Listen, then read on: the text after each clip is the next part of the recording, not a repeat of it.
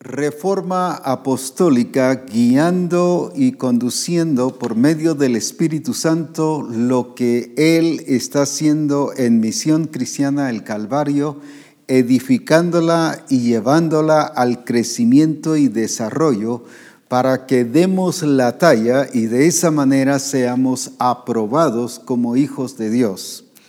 Qué importante es ver lo que Dios está haciendo y gozándonos aún más, escuchando y oyendo testimonios de una manera preciosa de la manifestación de Dios que se ha estado viviendo como resultado del el congreso que tuvimos.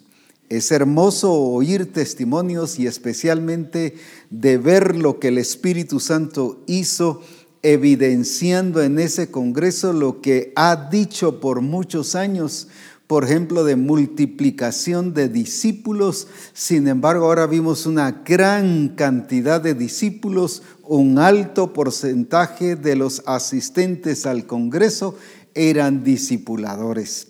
Y qué hermoso era ver esa realidad. Dios dijo hace años y que se ha escrito en libros que habrá multiplicación de discipuladores, de discípulos, de siervos de Dios, pero ahora verlo allí evidenciado nos lleva a exaltar y a bendecir el nombre del Señor. Nos gozamos muchísimo en tener a discipuladores y hermanos que también se acababan de entregar recientes al Señor y es maravilloso ver la gloria de Dios manifestada. También me he alegrado muchísimo, cosa que no había pasado. En otros congresos hay personas que se quedan inscritos para el siguiente congreso. Sin embargo, en este congreso hay, personas que ya se inscribieron para los tres congresos del año entrante.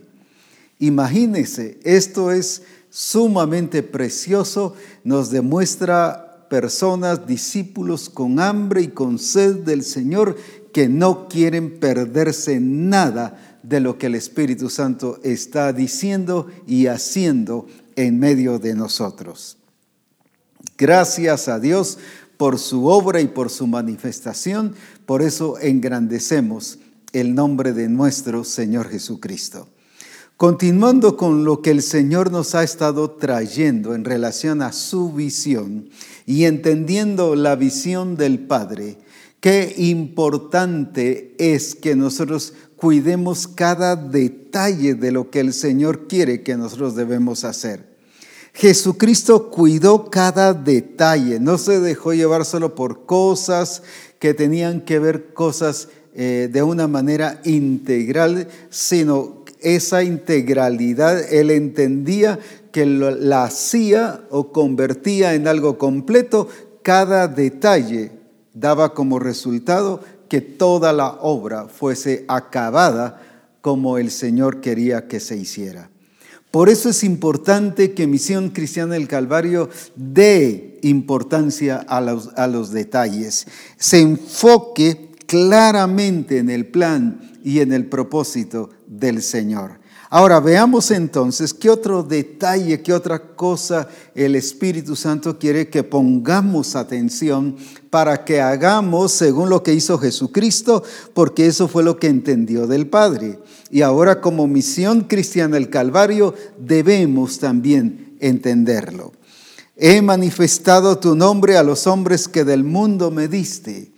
Tuyos eran y me los diste y han guardado tu palabra un conocido que todas las cosas que me has dado proceden de ti, porque las palabras que me diste les he dado, las palabras que me diste les he dado, una vez más, versículo 8 del capítulo 17 de Juan, porque las palabras que me diste les he dado y ellos las recibieron y han conocido verdaderamente que salí de ti y han creído que tú me enviaste.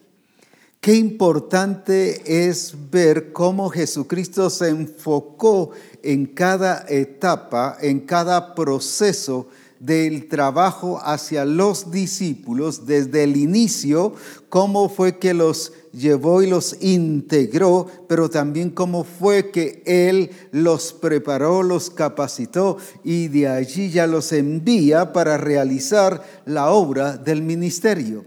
Y después los vemos en Hechos, donde ya cada apóstol desarrollándose, cumpliendo, ejecutando lo que el Señor les había revelado.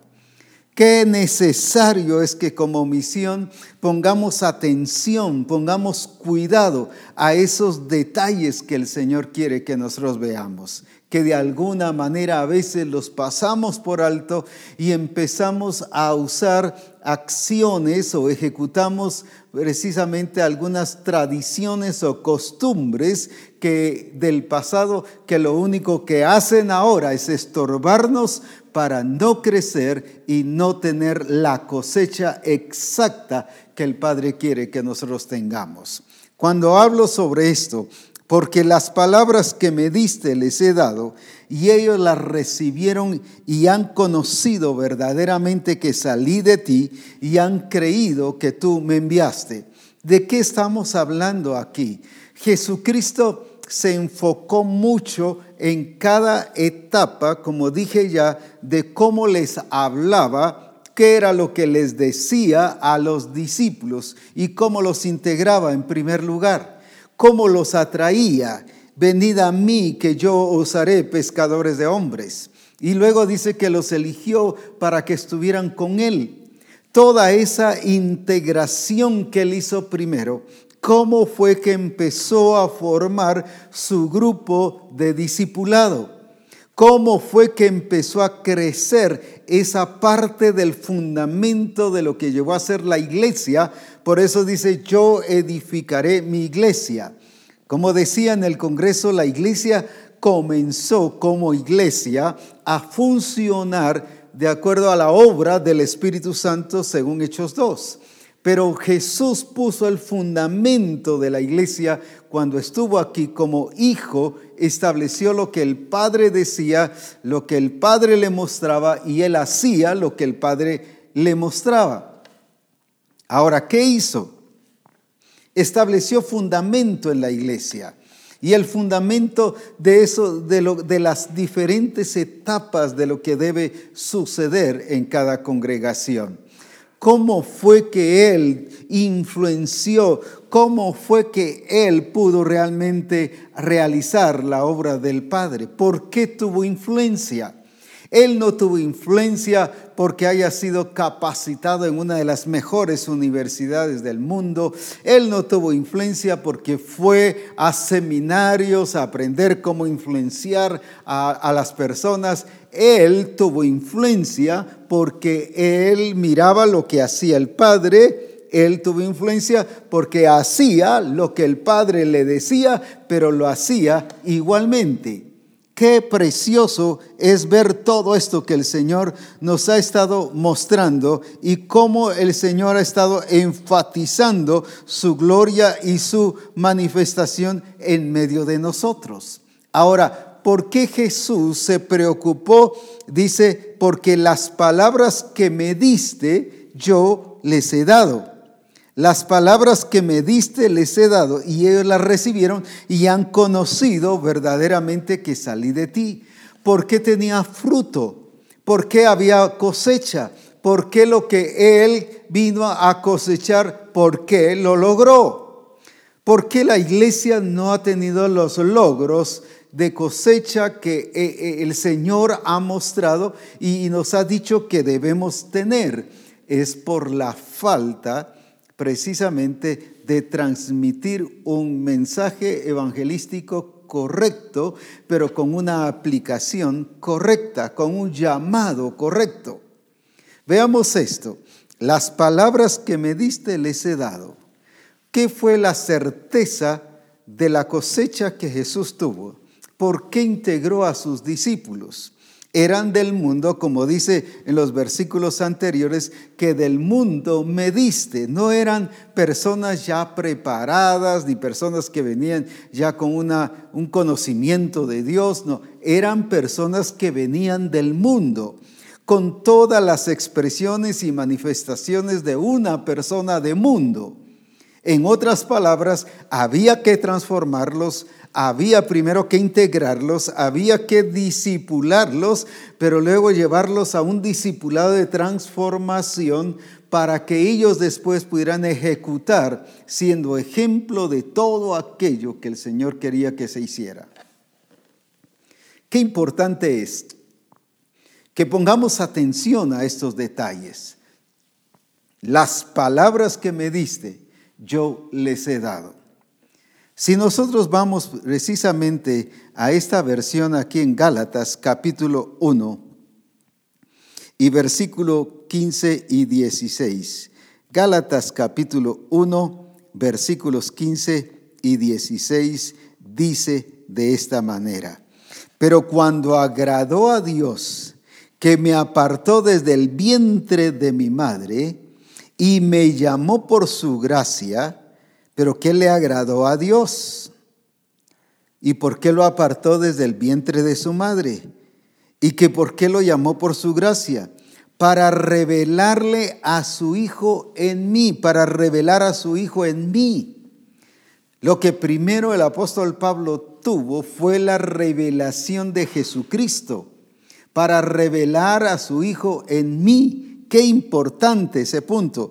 ¿Para que ¿Para qué le reveló a su Hijo? ¿Para qué le reveló a Pablo, a, Jesucristo? ¿Cuál era el propósito? Y aquí lo dice, para que yo le predicase entre los gentiles, no consulté enseguida con carne y sangre, ni subí a Jerusalén a los que eran apóstoles antes que yo y después habla de todo su historial, cómo se encontró con algunos apóstoles después de tanto tiempo. Ahora bien, ¿para qué Dios lo escogió? Lo escogió para revelar a su Hijo en la vida de Pablo que Pablo conociera la persona de Jesucristo, pero que también conociera qué hacía, qué decía, qué pensaba, cuál era el propósito. ¿Por qué? Porque el Hijo le iba a revelar todo lo que el Padre hace. El Hijo le iba a revelar todo lo que el Padre, eh, lo que él veía hacer al Padre, el Hijo lo revelaba. Ahora, ¿qué entonces aprendió Pablo? Pablo lo primero que aprendió fue la revelación de la persona de Jesucristo. Ahora, ¿para qué? Para que ahora la predicara, pero la predicara entre los gentiles, personas que no habían conocido al Señor, para que llegasen a ser parte de la obra o de la iglesia de Jesucristo. Vemos en Jesucristo que Él mismo hizo eso no tomó gente, gente ya de una iglesia, estoy hablando de la iglesia del Señor, aunque no existía en ese entonces, no tomó gente de allí, sino tomó gente del mundo, que había que integrarlas, que había que formarlas, que había que, que edificarlas.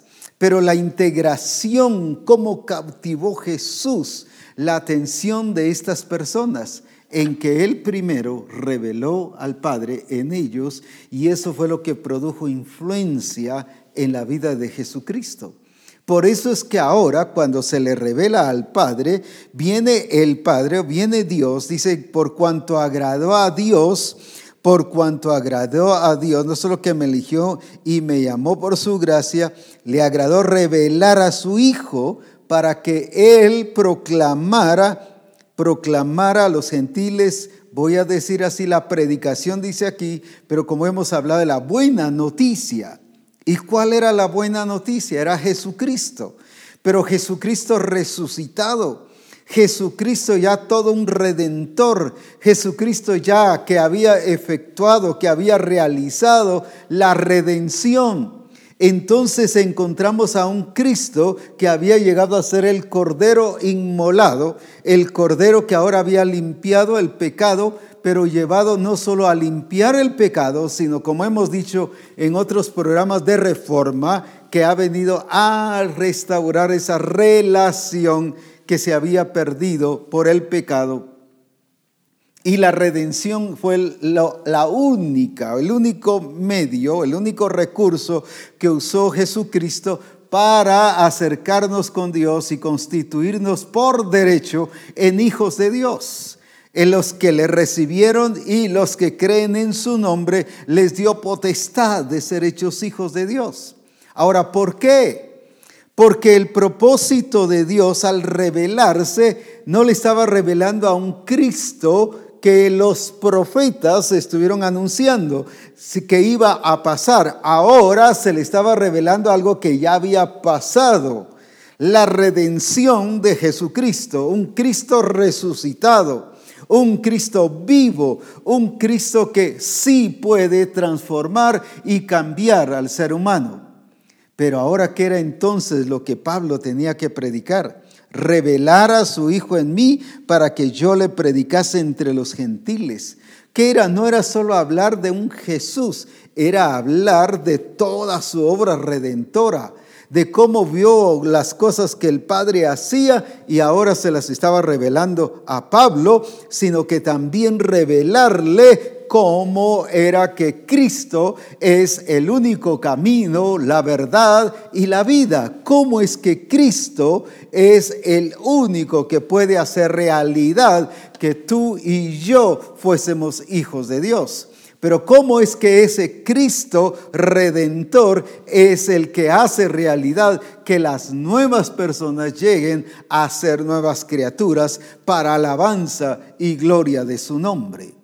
Ahora, todo eso fue lo que le fue revelado a Pablo, revelar a su Hijo.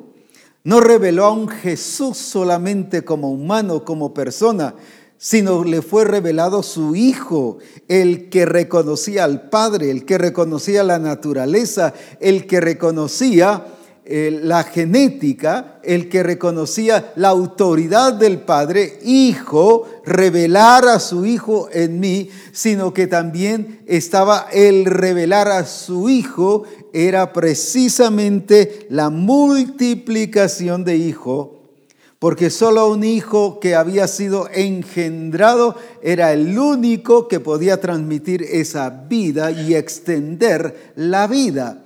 Decíamos en el Congreso que el tener hijos es extender la vida del Señor en esos hijos de Dios. Estoy hablando del tener hijos como, como fruto de evangelismo, como fruto de, esa, de ese eh, de esa proclamación de la buena noticia. Ahora, el tener ese fruto es extender la vida de Dios. El propósito de Dios, el plan de Dios es extender la vida. Por eso es que lo que le fue revelado a Pablo fue revelar a su hijo en mí, dice Pablo. Se lo reveló como hijo alguien que podía producir, alguien que multiplicaba, alguien que vino precisamente a ejecutar la redención para la multiplicación de hijos. Por eso dice la escritura que él era el unigénito del Padre, el unigénito del Padre. Pero ya cuando efectuó la redención, ahora vino a ser, ¿qué cosa? El primogénito entre muchos hermanos. O sea, lo que Jesús vino a hacer en la redención es que todos tengamos el derecho de participar y llegar a ser hijos de Dios. Ahora, cuando dice revelar a su Hijo en mí, no solo era revelar a Jesús como persona, sino a revelar su obra redentora para que Pablo la predicara a los gentiles. Y ahí está precisamente el fallo de la iglesia en la predicación evangelística, en un mensaje certero, en un mensaje claro ¿Qué fue lo que vino a predicar Cristo a los, a, los que llegó a ser sus discípulos? Les vino a revelar al Padre. ¿Por qué? Las palabras que me diste, yo se las di.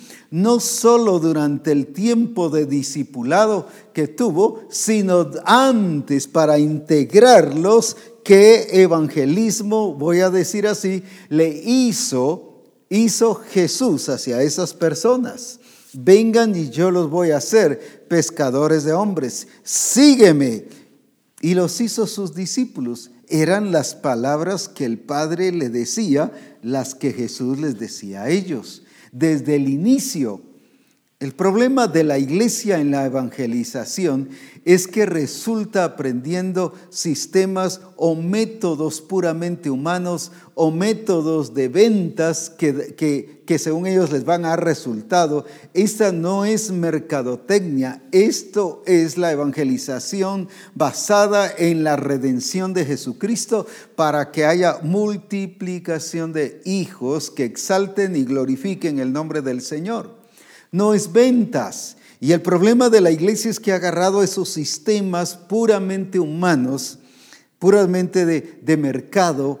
Entonces, por esa razón es que ha fallado en llegar y tener la cosecha adecuada, no solo en cantidad, sino llevarlos a que puedan llegar a ser conformados a la imagen de su Hijo.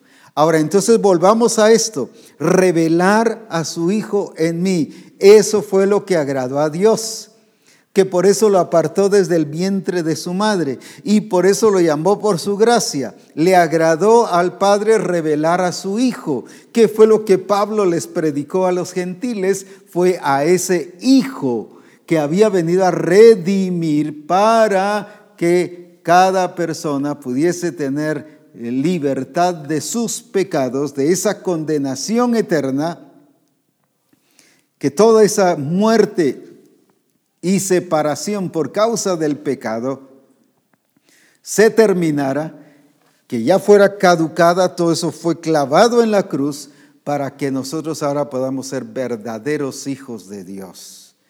Qué tremenda la, la base o la diferencia de predicación porque Pablo lo que predicaba era lo que el Padre le reveló a él, le reveló a su Hijo, a él, revelar a su Hijo en mí. No solo se lo reveló a él, sino se lo reveló en él.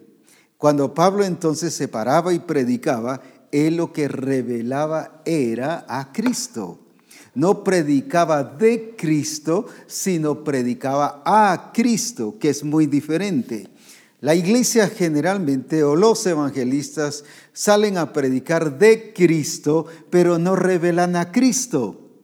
Pero ¿por qué Pablo sí pudo, dice, revelar a su Hijo en mí? Primero fue su experiencia, fue su vivencia, fue su transformación él conoció a ese Jesucristo que no solo había redimido, sino transformaba y hacía a cada hijo de Dios útil, instrumento útil para la gloria de su nombre. Ahora, eso era lo que él iba a predicar, esa revelación de Jesucristo no solo como persona, sino como redentor, como transformador y la persona que podía llevar a las personas a que experimentaran el ser conformados a esa imagen de Jesucristo. Ahora bien, entonces, ¿qué debe predicar la iglesia? ¿Qué fue lo que Cristo le habló a sus discípulos, lo que el Padre le reveló a él? ¿Qué fue lo que Pablo predicó a, los gentiles, a los inconversos? En este caso, ¿qué era lo que le predicaba? Era la revelación de la persona de Jesucristo en él. ¿Qué es entonces lo que nosotros tenemos que hacer? Nosotros tenemos que hacer lo mismo que hizo Jesús con el Padre. Escuchó que era lo que el Padre le decía y eso les predicó a ellos.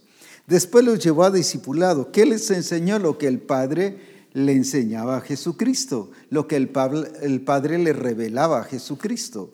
¿Cómo los llevó entonces a esa transformación para que llegasen a ser útiles y que ya en el momento de la realización de la iglesia en Hechos 2 funcionaran? Porque ya estaba el fundamento, ya estaba puesta la base, que hicieran las cosas como el Señor quería que sucedieran. Ahora, ¿por qué todo eso? ¿Qué debe hacer la iglesia? ¿Qué hizo Pablo en este caso? Pablo lo que les predicaba no era cualquier mensaje filosófico, no era un mensaje sobre ventas que lo adaptó al evangelismo, no era un mensaje de alguna ideología, ni tampoco era un mensaje de doctrinas. Él, su mensaje evangelístico era la predicación, la predicación, la predicación de la revelación de Jesucristo. Y ya expliqué que aquí en este caso dice revelar a su Hijo en mí. ¿Y por qué dice revelar a su Hijo en mí? Porque Él estaba hablando y mostrando sobre la redención gloriosa que Cristo vino a hacer. Eso es lo que el Señor quiere hacer en nuestras vidas. Y aquí, por ejemplo, en Hechos 2, encontramos el mensaje de Pedro después del derramamiento del Espíritu Santo. Y veamos cómo es que comienza. Hechos 2, 22. Varones israelitas, oíd estas palabras. Jesús Nazareno, y empieza a hablar ya de Cristo. Varón aprobado por Dios entre vosotros con las maravillas, prodigios y señales que Dios hizo entre vosotros por medio de él, como vosotros mismos sabéis. A este entregado por el, aquí está hablando de su crucifixión a este entregado por el determinado consejo y anticipado conocimiento de Dios, prendisteis y matasteis por manos de inicuos, crucificándole. Al cual Dios, ahora viene la resurrección. Dios levantó, suelto los dolores de la muerte, por cuanto era imposible que fuera ser retenido por ella porque David dice de él, veía al Señor siempre delante de mí, porque está a mi diestra, no será, no seré conmovido. Por lo cual mi corazón se alegró y se gozó mi lengua, y aunque mi carne descansará en esperanza, porque no dejarás mi alma en el Hades, ni permitirás que tu santo vea corrupción. Me hiciste conocer los caminos de la vida, me llenarás de gozo con tu presencia. Y vuelve a resaltar aquí en el versículo 29, varones hermanos, se los puede decir libremente del patriarca David que murió y fue sepultado, y su sepulcro está con nosotros hasta el día de hoy. Pero siendo profeta y sabiendo que con juramento de Dios le había jurado de su descendencia en cuanto a la carne, levantaría al Cristo para que se sentase en su trono ¿Cuál fue el mensaje de Pedro? El Cristo, el Cristo que fue enviado por el Padre, el Cristo que, que fue crucificado, el Cristo que resucitó. Todo eso es el mensaje que nos está hablando de la redención. Dice, a este Jesús resucitó de lo cual todos nosotros somos testigos. Así que exaltado por la diestra de Dios y habiendo recibido la promesa del Padre, la promesa del Espíritu Santo ha derramado esto que vosotros veis y oís. Porque David no subió a los cielos, pero él mismo dice, dijo el Señor a mi Señor, siéntate a mi diestra hasta que ponga a tus enemigos por estrada de tus pies. Sepa pues ciertísimamente toda la casa de Israel a este Jesús a quien vosotros crucificasteis, Dios le ha hecho Señor y Cristo. Imagínese de qué le resulta hablando. Le resulta hablando de cómo envió el Padre a Cristo, para qué lo envió, para que viniera a morir y resucitar, pero ahora le está hablando del señorío de Cristo. ¿Qué produjo esta clase de mensaje?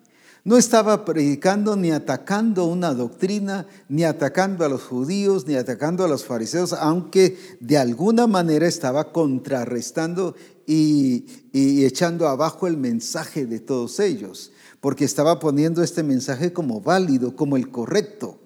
Cuando usted enseña la verdad, echa abajo la mentira, echa abajo lo falso, echa abajo cualquier otra teoría por eso es importante ser certeros en nuestra predicación.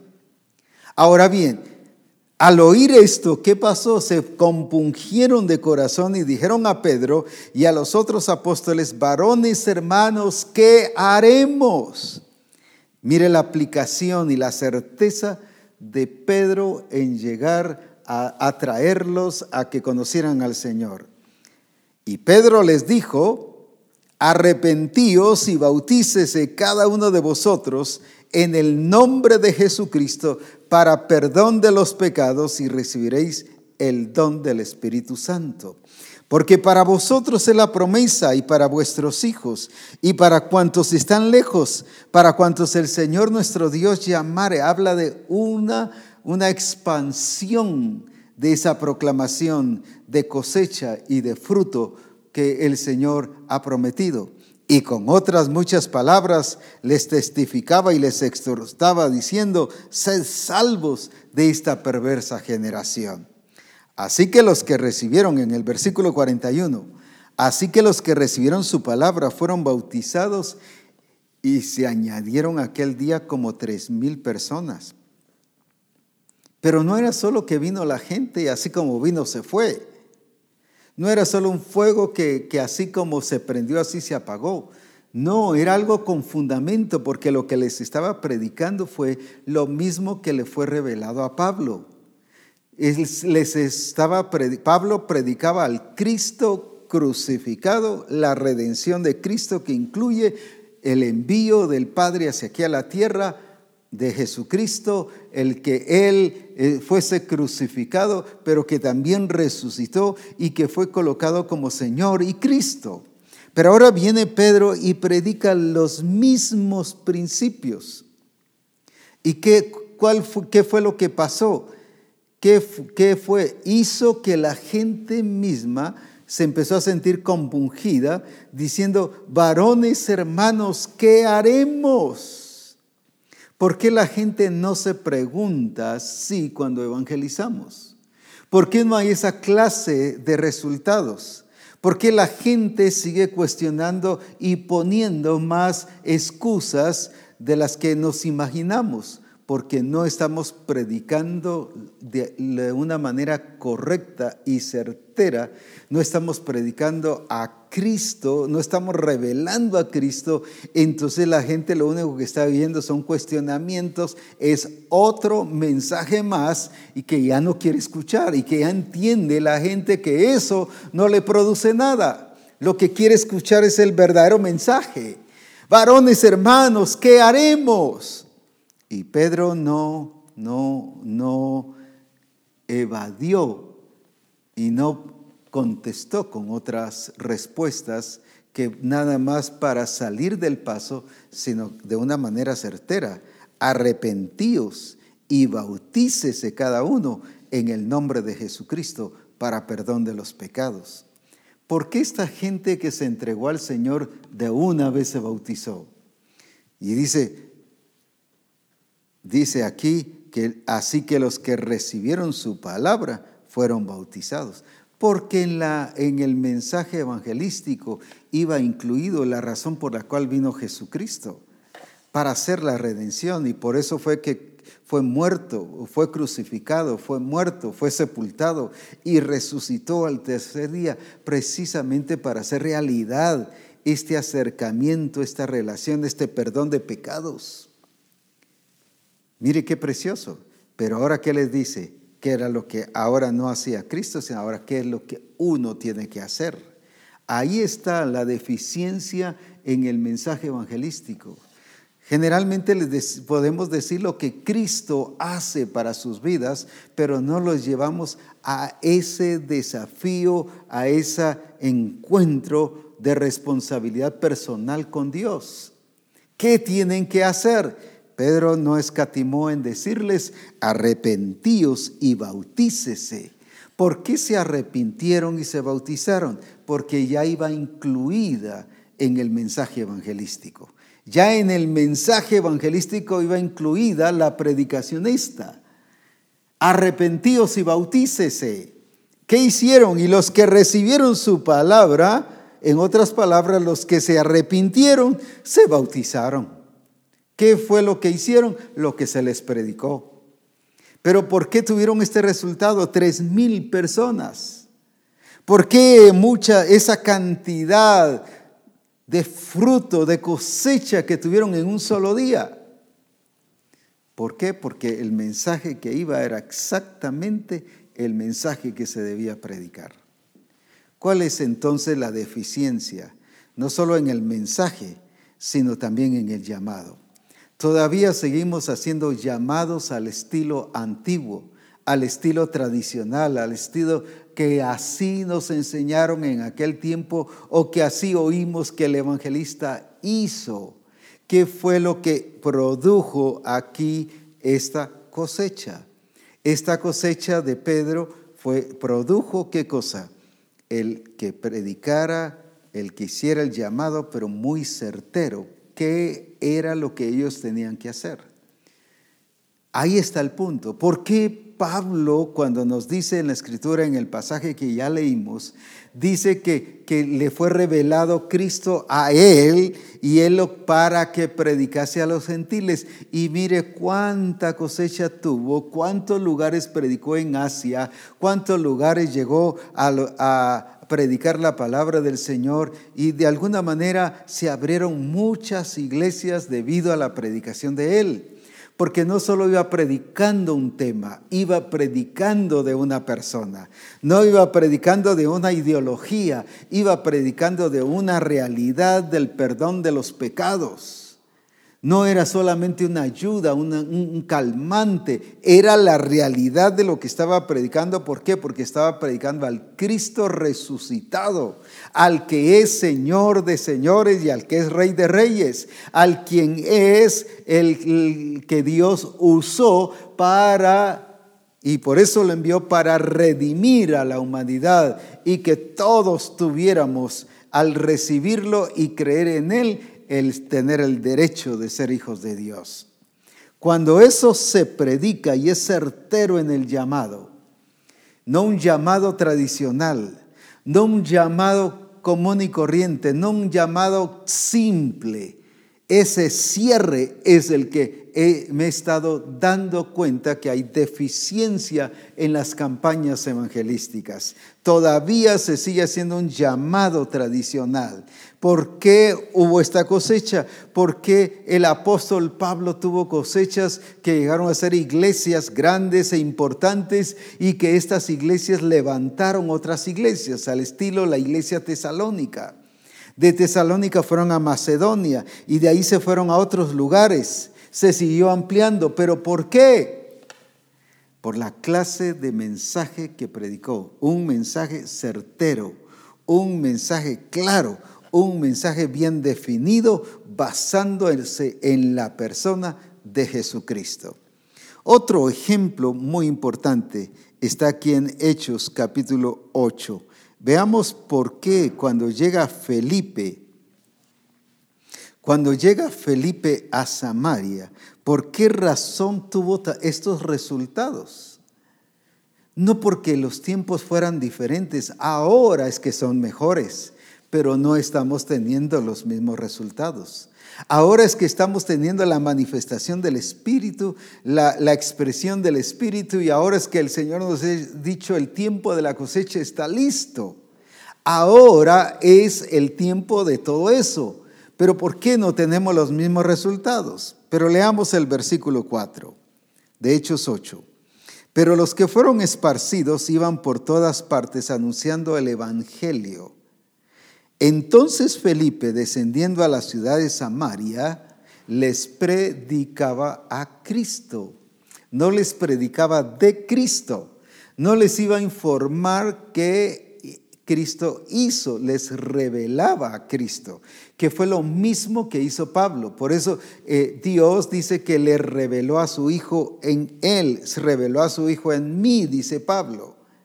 Y eso era para que le predicara a los gentiles no que les predicara cristología como se enseña en los diferentes institutos bíblicos o en las universidades teológicas, nos enseñan la cristología de Juan, la cristología de Calvino, la cristología paulina, la cristología de Santiago.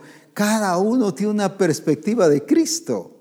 No era un historial de Cristo, no era contar historias de Cristo como se hace a veces en las escuelas dominicales. No era un mensaje de esta clase cristológico en el, en el sentido de teología, sino fue un mensaje de una realidad basada en la persona de Jesucristo. Ya vimos que Cristo expresó al Padre y dijo lo que el Padre le decía precisamente también para integrar a estas personas que llegaron a ser sus discípulos. Y después los hace discípulos, pues después los hace instrumentos útiles. ¿Pero por qué? Por la clase de discipulado que hacía, pero ¿cuál era el discipulado? Que aprendía del Padre Ahora bien, ¿por qué Pablo cuando llegaba a las iglesias también tenía frutos? Resultados, evidencias notorias de la manifestación de Dios. ¿Pero por qué? Por la clase de mensaje, porque él iba a predicar a ese Cristo revelado en él. No iba a hablar de un Cristo, no iba a contar historias de Cristo. Él iba a contar la vida de Cristo en él y a revelar a Cristo en él. Qué importante. Ahora viene entonces Pedro, ¿qué pasaba? ¿Por qué, ¿Por qué, su mensaje fue certero? Porque ahora él estaba funcionando como dijo el Señor en Hechos 1.8, y me seréis testigos cuando haya venido sobre vosotros el Espíritu Santo. Ahora Pedro no se levantó a testificar de Cristo, sino ahora Él, Él era el mensaje, Él fue el testimonio. Me seréis testigos, no dice me vais a ser de testigos. No era una función, era una expresión de vida. Eso es lo que falta que tengamos influencia y que la gente pueda convencerse que nuestro mensaje es el correcto, es el real. ¿Por qué? Porque están viendo las obras de Dios en nuestra vida, están viendo las evidencias, están viendo los cambios que estamos revelando a Cristo. Ahora vemos el caso entonces de Felipe y que dice, pero y cuando llegó a Samaria, descendiendo a la ciudad de Samaria, no les predicaba de Cristo, no les eh, predicaba de un Cristo a nivel de historia, sino les predicaba a Cristo, les revelaba a Cristo. Pero para poder revelarles a Cristo era porque a Él se le había revelado Cristo. Él tenía y llevaba la expresión de Cristo. Su mensaje era sobre esa persona, sobre cómo había sido redimido, cómo había sido cambiado, cómo había sido transformado, pero era notorio en su vida. Por eso tenía estos, esta clase de notoriedad en los frutos que había. Dice el versículo 6, y la gente unánime escuchaba atentamente lo que decía Felipe. Unánimemente escuchaba atentamente las cosas que decía Felipe. Oiga esto, oyendo, oyendo, pero también dice, y viendo las señales que hacía fue a probar que ese Cristo que estaba predicando era una realidad. ¿Cómo? A, a través no solo de lo que ellos oían, sino que ahora estaban viendo. Qué mensaje evangelístico más precioso este. Con cosas que oían, pero que oían, porque les predicaba a Cristo, la persona de Cristo, la redención de Cristo, el señorío de Cristo, cómo Cristo los hace hijos. Qué precioso. Cómo Cristo es Señor, cómo es Señor y Cristo, dice la Escritura. Cómo, cómo Jesús fue levantado dentro de los muertos para darnos esa vida y esa vida gloriosa. Pero ahora no solo, no solo les decía ahora solo oigan, ahora véanlo, pues aquí está, en otras palabras. Esto es lo que les estoy diciendo, pero ahora vean, esto es lo que es Él. Porque dice, y la gente unánime escuchaba atentamente las cosas que decía Felipe, oyendo y viendo las señales que hacía. Eso es lo que falta que lleguemos con nuestro mensaje evangelístico. Que oigan, pero que vean señales, evidencias de esa realidad de Dios.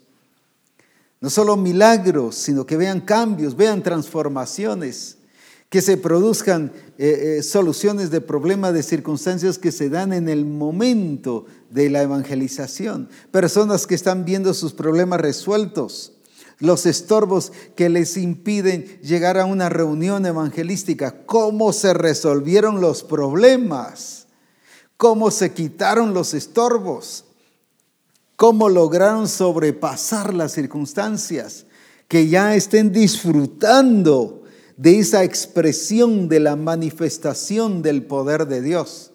pero que ahí durante la campaña o durante todo el tiempo como estilo de vida evangelística de la iglesia puedan estar oyendo y viendo las señales que se hacen. ¿Cuánta falta hace esto para tener la cosecha que el Señor quiere que tengamos? Y vemos que Jesús primero logró influenciar en los discípulos. ¿Por qué? Porque Él les daba y les enseñaba no solo lo que el Padre decía, sino lo que Él hacía, y eso se los reveló a, los discípulos, a los que llegaron a ser sus discípulos, a los que venían del mundo, pero luego dijo después, ya no son del mundo, como yo tampoco soy del mundo, ya habla que los trasladó de la potestad de las tinieblas ahora a su reino. Este es el poder glorioso del Evangelio, la buena noticia que los transforma, que los hace nuevas criaturas. Y ahora lo mismo hizo Pablo, lo mismo hizo Felipe. Y por eso la gente unánime escuchaba atentamente las cosas que decía Felipe, oyendo y viendo las señales que hacía, porque de muchos que tenían espíritus inmundos salían estos dando grandes voces. Vea lo glorioso. No se puso a liberar, sino como resultado del mensaje. Estos quedaban libres, estos enfermos quedaban sanos, los paralíticos empezaron a ser sanos, los cojos dice que eran sanados. Empezaron a ver la manifestación de Dios, esa realidad, esa evidencia del poder y de la gloria de Jesucristo. Nosotros hubiéramos agarrado un caso, pero ahí habían muchos casos porque dice, porque de muchos que tenían espíritus inmundos, imagínense cuántos días hubiese tardado Felipe orando solo por estos endemoniados. Aparte, cuántos días se hubiera tardado orando por los paralíticos y aparte, cuántos días se hubiese tardado orando por los cojos. Y así por todos los demás porque dice, porque de muchos que tenían espíritus inmundos salían estos. Cuando él predicó a Cristo, no de Cristo, sino predicó a Cristo, ¿qué pasaba? Los demonios se revolucionaban internamente a la gente y salían. La gente empezó a quedar libre había esa notoriedad del dominio y del control de Dios sobre toda fuerza espiritual, sobre todo, todo principado y potestad, eran puestas bajo el control de Dios y hacían manifestar la gloria del Padre, evidenciar que el Padre estaba ahí presente, que Cristo estaba ahí presente. Estas son las cosas que requiere esa vida, ese estilo evangelístico de la iglesia. Esas son las cosas que requiere una campaña evangelística. Él no llegó con ese propósito de hacer una campaña. Él llegó con el propósito de hablarles de la persona de Cristo, a Cristo. Les fue a predicar a Cristo y empezaron a suceder todas estas cosas. Y mientras él estaba predicando y hablándoles de Cristo, de muchos que tenían espíritus inmundos salían estos no por reprenderlos, sino salían por predicar a Cristo, el que tiene la autoridad, el dominio, el señorío, el quien es. Un día a Jesús le dijeron en Gadara, sé quién eres, has venido a destruirnos. Eso lo entendían los demonios.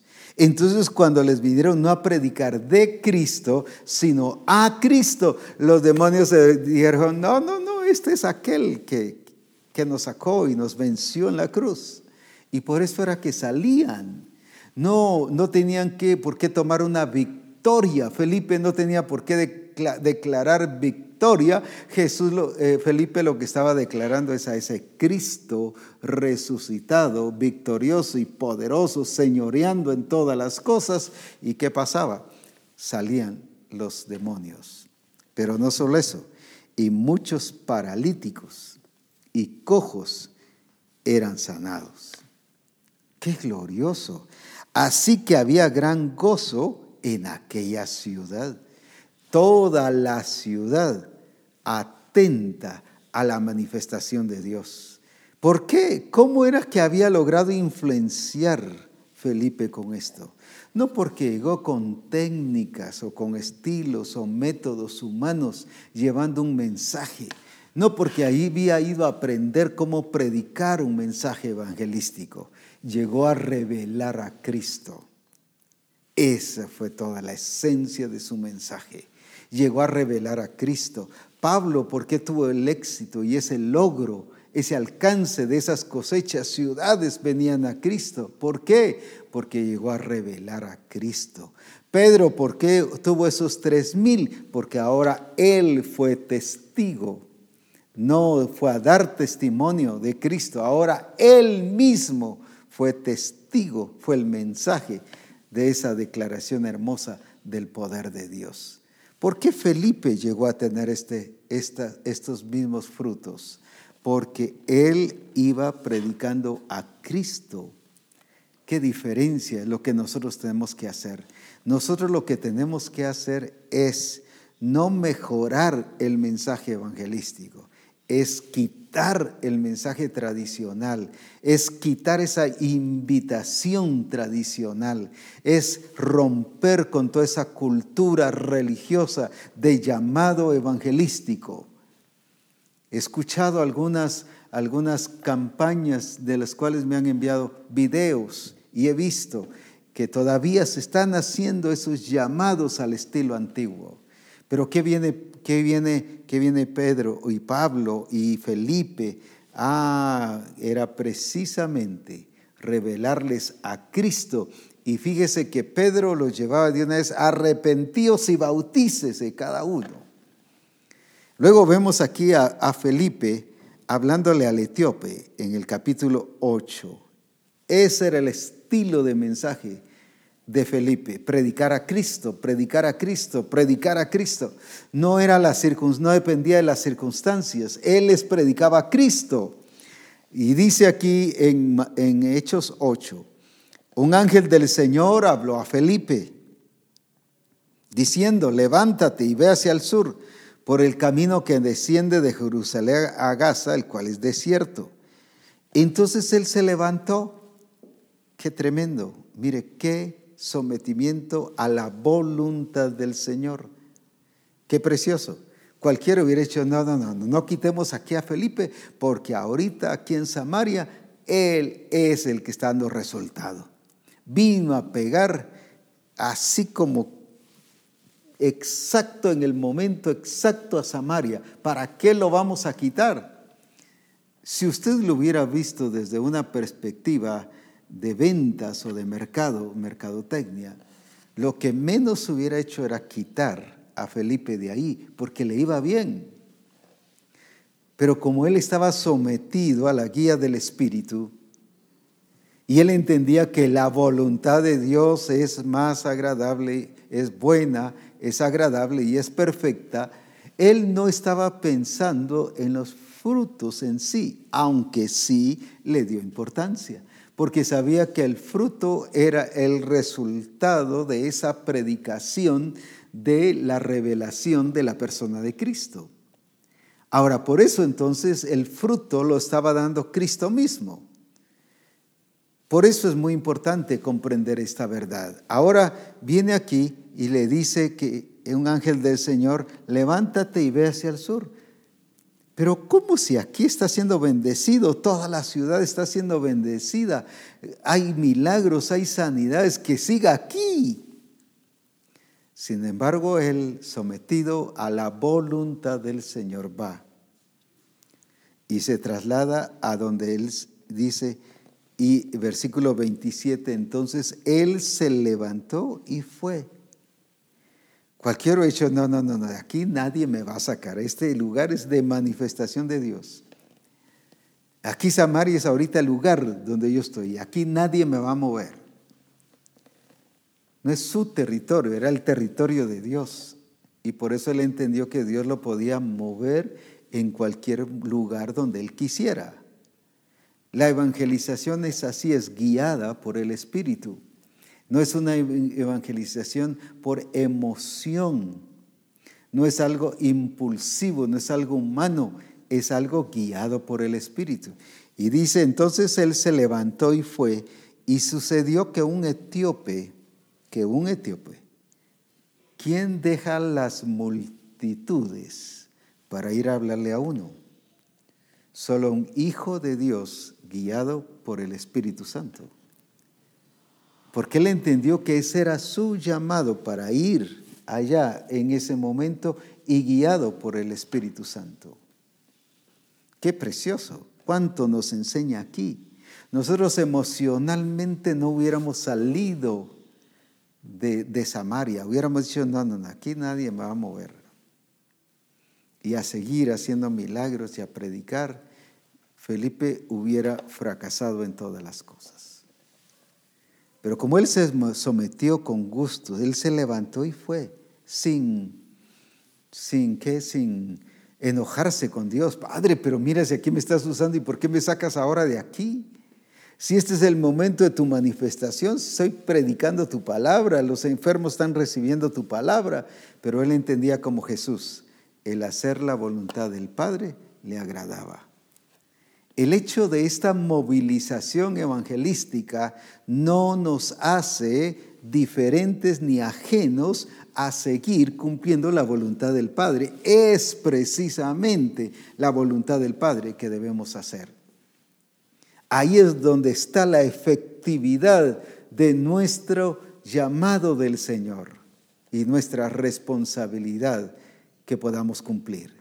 Ahora se fue y sucedió que un etíope eunuco, funcionario de Candace, reina de los etíopes, el cual estaba sobre sus, todos sus tesoros y había venido a Jerusalén para adorar Volvía sentado en su carro y leyendo el profeta Isaías, el Espíritu dijo a Felipe, acércate y júntate a ese carro. Y acudiendo Felipe, fíjese, haciendo la voluntad del Padre, guiado por el Espíritu Santo. Y dijo el Espíritu, acércate, guiado. Qué importante es esto. Y acudiendo Felipe, le oyó que leía el profeta Isaías y dijo, pero ¿entiendes lo que lees? Y él dijo, ¿y cómo podré si alguno no me enseñare? Y rogó a Felipe que subiese y se sentara con él. Y el pasaje de la escritura que leía era este. Mire la preparación de la persona cuando uno es guiado por el Espíritu Santo para ir a evangelizar. Uno ve que el Espíritu Santo tiene preparados los campos, que los campos están blancos ya y están listos para la siega. Como oveja a la muerte fue llevado y como cordero mudo delante del que lo trasquila, y así no abrió su boca. En su humillación no le hizo justicia, mas su generación, ¿quién la contará? Porque fue quitada de la tierra su vida. Y respondiendo el eunuco dijo a Felipe, te ruego que me digas de quién dice el profeta esto, de sí mismo o de algún otro. No lo entendió, porque para eso nos ha enviado a nosotros. ¿Cómo creerán si no hay quien les predique? ¿Y cómo predicarán si no hay quien les envía? Es importante la predicación de la buena noticia. Y la buena noticia es revelar a Cristo en nosotros. Que la predicación vaya acompañada de esa revelación de la persona de Cristo. Ahora bien, entonces Felipe abriendo su boca en el versículo 35, y abriendo su boca y comenzando desde esta escritura, le anunció el Evangelio de Jesús. Qué tremendo. Le anunció el Evangelio de Jesús. ¿Y cuál es el Evangelio de Jesús? Lo que Él vino a hacer, su redención, el libertarnos del pecado, el, el, perdonar nuestros pecados para que la condenación fuese quitada y que esa reconciliación se diese con el Padre, con el Señor, y que de esa manera podamos nosotros experimentar el nuevo nacimiento. Y yendo por el camino, les predicó el Evangelio de Jesús. Ahora, ¿qué les predicó? Mire, todo lo que pasó implica, está implicado en ese evangelio de Jesús. Y yendo por el camino llegaron a cierta agua y dijo el eunuco, aquí hay agua, ¿qué impide que yo sea bautizado? Y Felipe dijo, si crees de todo corazón, bien puedes. Y respondiendo dijo, creo que Jesucristo es el Hijo de Dios. Y mandó parar el carro y descendieron ambos al agua, Felipe y el eunuco, y le bautizó. Ahora veamos todo esto. ¿Por qué pasó todo esto? Porque incluyó en el mensaje, en el Evangelio de Jesús que le predicó. ¿No fue eso también lo que hizo Pedro? Arrepentíos y bautícese cada uno para perdón de pecados. ¿Y ahora de qué les habla? El Evangelio de Jesús no era solo cómo murió, cómo resucitó y cómo le fue quitada la vida. Eso era lo que él estaba leyendo. Pero ahora viene, viene Felipe no solo se lo amplía, sino le aclara el mensaje del Evangelio de Jesús. Y ahí va incluido qué cosa. ¿Por qué el, el etíope pidió y le dijo, ¿qué impide que yo sea bautizado? ¿Quién le dijo que necesitaba ser bautizado? Se lo dijo Felipe, por eso es que ahora dice, ¿qué impide que yo sea bautizado? ¿Por qué? Porque en el mensaje, en el evangelio que le había predicado Felipe al etíope, iba incluido el bautismo, el nuevo nacimiento. Y por eso ahora se crea en él, en el etíope, la necesidad. Dice, ¿qué impide que yo sea bautizado? Aquí hay agua. Y viene Felipe y les, lo sigue ubicando, si crees de todo corazón, bien puedes. Y respondiendo dijo, creo que Jesucristo es el Hijo de Dios. Ahora, ¿por qué respondió hacia el etíope? Porque en el Evangelio de Jesús que le predicó Felipe iba incluido la revelación del Hijo de Dios. ¿Qué fue lo que dice Pablo? Que el Padre le agradó revelar a su Hijo en mí. ¿Qué era entonces lo que hacía Dios con los discípulos? Les revelaba a su Hijo para que fueran a predicar de su Hijo. Porque ahora el etíope dice, creo que Jesucristo es el Hijo de Dios. ¿Por qué? Porque Él le incluyó en ese mensaje lo que significaba ser hijo de Dios. ¿Y para qué había venido? Y como hijo de Dios era el único que podía hacer la multiplicación, que iba a poder cumplir con el propósito del Señor de extender la vida de Dios aquí en la tierra, multiplicando a sus hijos a través de Él el Hijo que había sido engendrado, y por eso usted y yo hemos sido engendrados por el Espíritu, dice en Juan 1.12. Hemos, 12 y 13, hemos sido engendrados no por voluntad de carne, ni de sangre, ni de varón, sino de Dios, de mi Padre. Qué tremendo. Ahora bien, ¿por qué entendió que Jesucristo es el Hijo de Dios? porque en el mensaje evangelístico iba la revelación del Hijo de Dios. Mire, no tuvo más que explicarle. Las mismas personas reaccionan correctamente cuando se les da el mensaje correcto evangelístico. ¿Por qué aquellos respondieron, varones hermanos, ¿qué haremos? Fueron compungidos de corazón, ¿qué haremos? por el mensaje que estaban recibiendo. Pero ahora, ¿por qué era el mismo etíope que estaba pidiendo las cosas?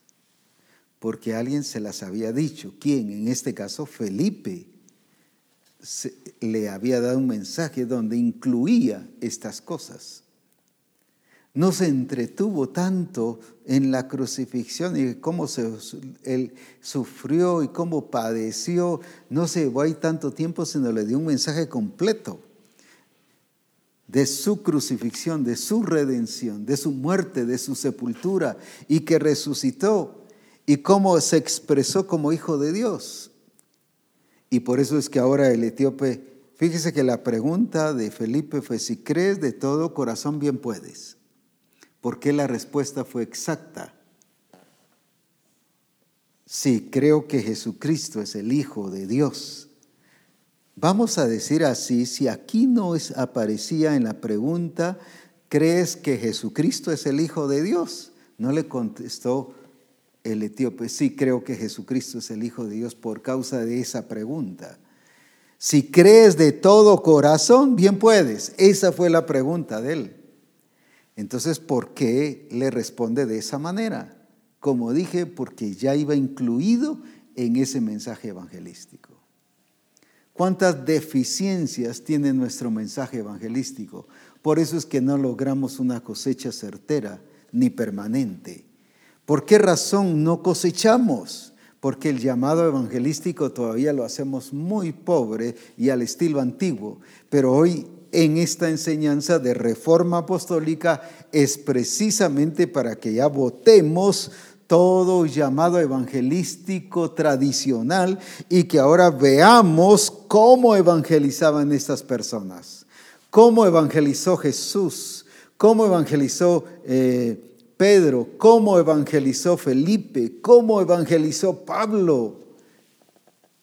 Y por eso obtuvieron resultados poderosos y gloriosos. ¿Por qué? Porque fueron certeros, fueron enfocados en la evangelización guiada por el Espíritu Santo. Pero primero Cristo les había sido revelado a ellos.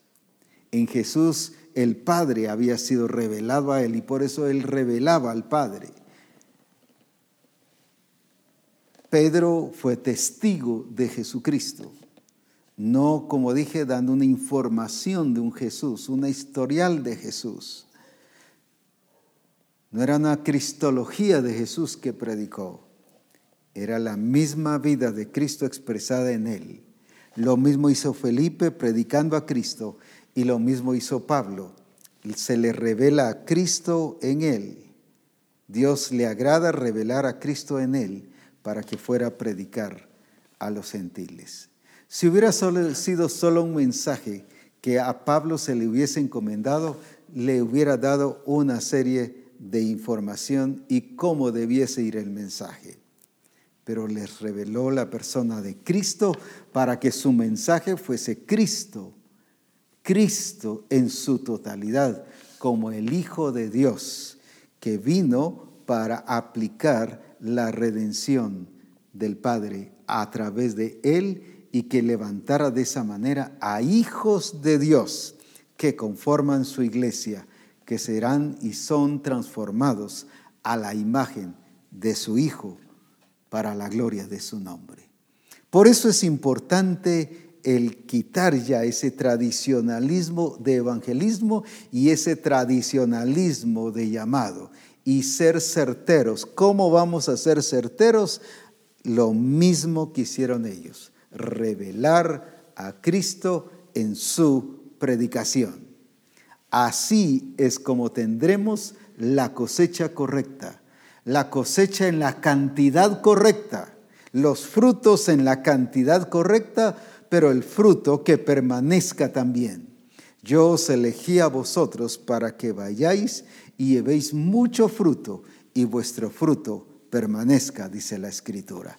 Misión Cristiana del Calvario es el tiempo de la movilización, no solo de una campaña, sino de una movilización constante.